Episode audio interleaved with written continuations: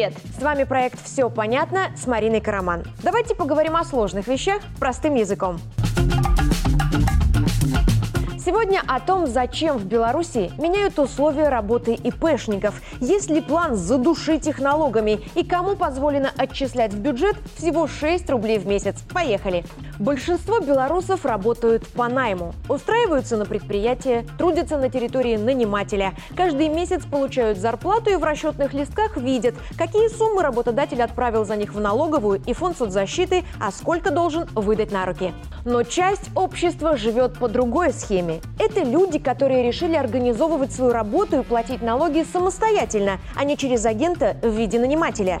Речь про индивидуальных предпринимателей, сокращенно ИП. В последнее время правила, по которым они работают, меняются. Кто-то понимает, почему, и считает, что перемены своевременны, а кто-то недоволен. Для индивидуальных предпринимателей изменилась схема налогообложения. С 2019 года они могли платить налоги тремя способами. По упрощенной системе, то есть отчислять 6% от прибыли в бюджет, по общей 16% и оплачивать единый налог. Там ставка зависит от того, чем именно человек занимается. С 1 января 2023 года ИП не платят налоги по упрощенке. Теперь два варианта.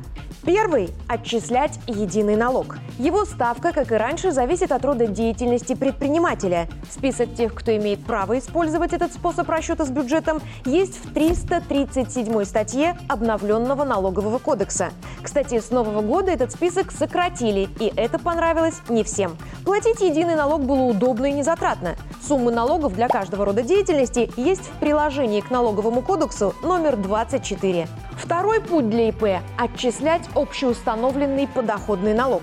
В большинстве случаев это 20% от дохода. То есть предприниматель считает за месяц выручку, отнимает от нее свои затраты и платит в бюджет 20% от того, что осталось. До Нового года это были 16%, теперь ставка 20%. Условия работы для индивидуальных предпринимателей изменили и обязательно будут менять еще, потому что их пора сделать прозрачными для всех игроков рынка. В желании заработать некоторые бизнесмены умышленно подменяют понятия. Люди, предприятия которых давно переросли уровень ИП и по обороту денег, и по размеру штата сотрудников, продолжают платить налоги как новички. Кто-то скажет, и что здесь плохого? А дело в том, что формат ИП – это лишь вариант старта для людей, готовых развивать свое дело. Это инструмент, который государство придумало, чтобы расширять бизнес-сообщество страны, а не чтобы с его помощью коммерсанты пытались обмануть государство и его граждан. Согласитесь, несправедливо, когда владелец небольшого бизнеса по заготовке дров, например, платит такой же налог, как вальщик леса, работающий в одиночку.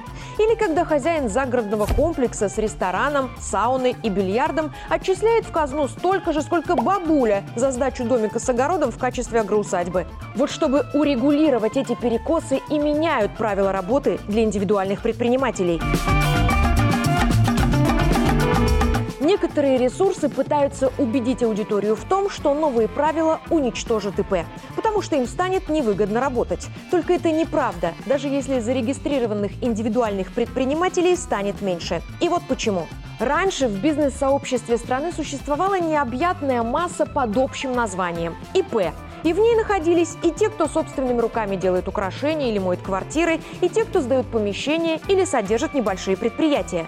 Теперь людей, которых раньше называли просто ИП, раскладывают по экономическим полочкам, то есть дают каждому свою нишу с адекватным налогообложением, требованиями к работе и льготами. Индивидуальные предприниматели, которые развили свой бизнес до уровня, когда им недостаточно троих наемных работников, положенных по закону, могут зарегистрировать микро или малую организацию. Микро – это когда средняя численность сотрудников штата в год не превышает 15 человек. Если их от 15 до 100 – это малая организация. Форму собственности для своего расширенного бизнеса человек выбирает сам. Это может быть частное унитарное предприятие, общество с ограниченной ответственностью или что-то еще. Если предприниматель создает продукт или оказывает услугу без нанимателя и наемных работников, то есть совсем один, не планирует растить бизнес, а хочет просто тихо работать и законно зарабатывать, он может оформиться как физлицо, не занимающееся предпринимательской деятельностью. В народе таких называют самозанятыми. Они платят налог на профессиональный доход. Это новая форма налогообложения, которая работает только через специальное мобильное приложение. Оно так и называется – налог на профессиональный доход. Самозанятый регистрируется в системе и там же, в приложении, встает на налоговый учет.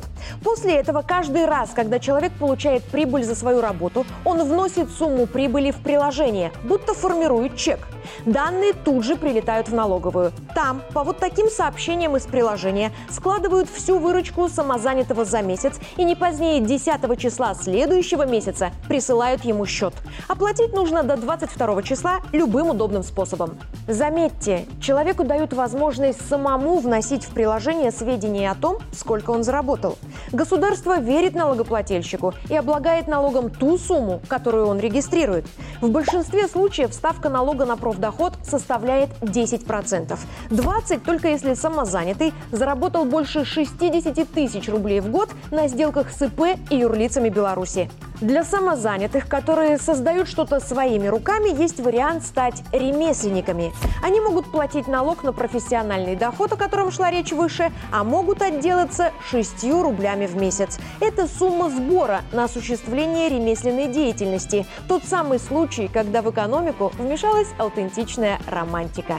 Чтобы получить право платить именно этот сбор, ремесленник должен обратиться в местные органы власти. Они создадут комиссию, оценят продукт, который выпускает мастер, и если он подходит под понятие народного промысла или помогает сохранять традиции ручного труда, его создатель будет платить 6-рублевый сбор в казну и зарабатывать на любимом деле. Список изделий и работ, которые в Беларуси считаются ремесленничеством, есть в указе президента номер 364 от 9 октября 2000 2017 года.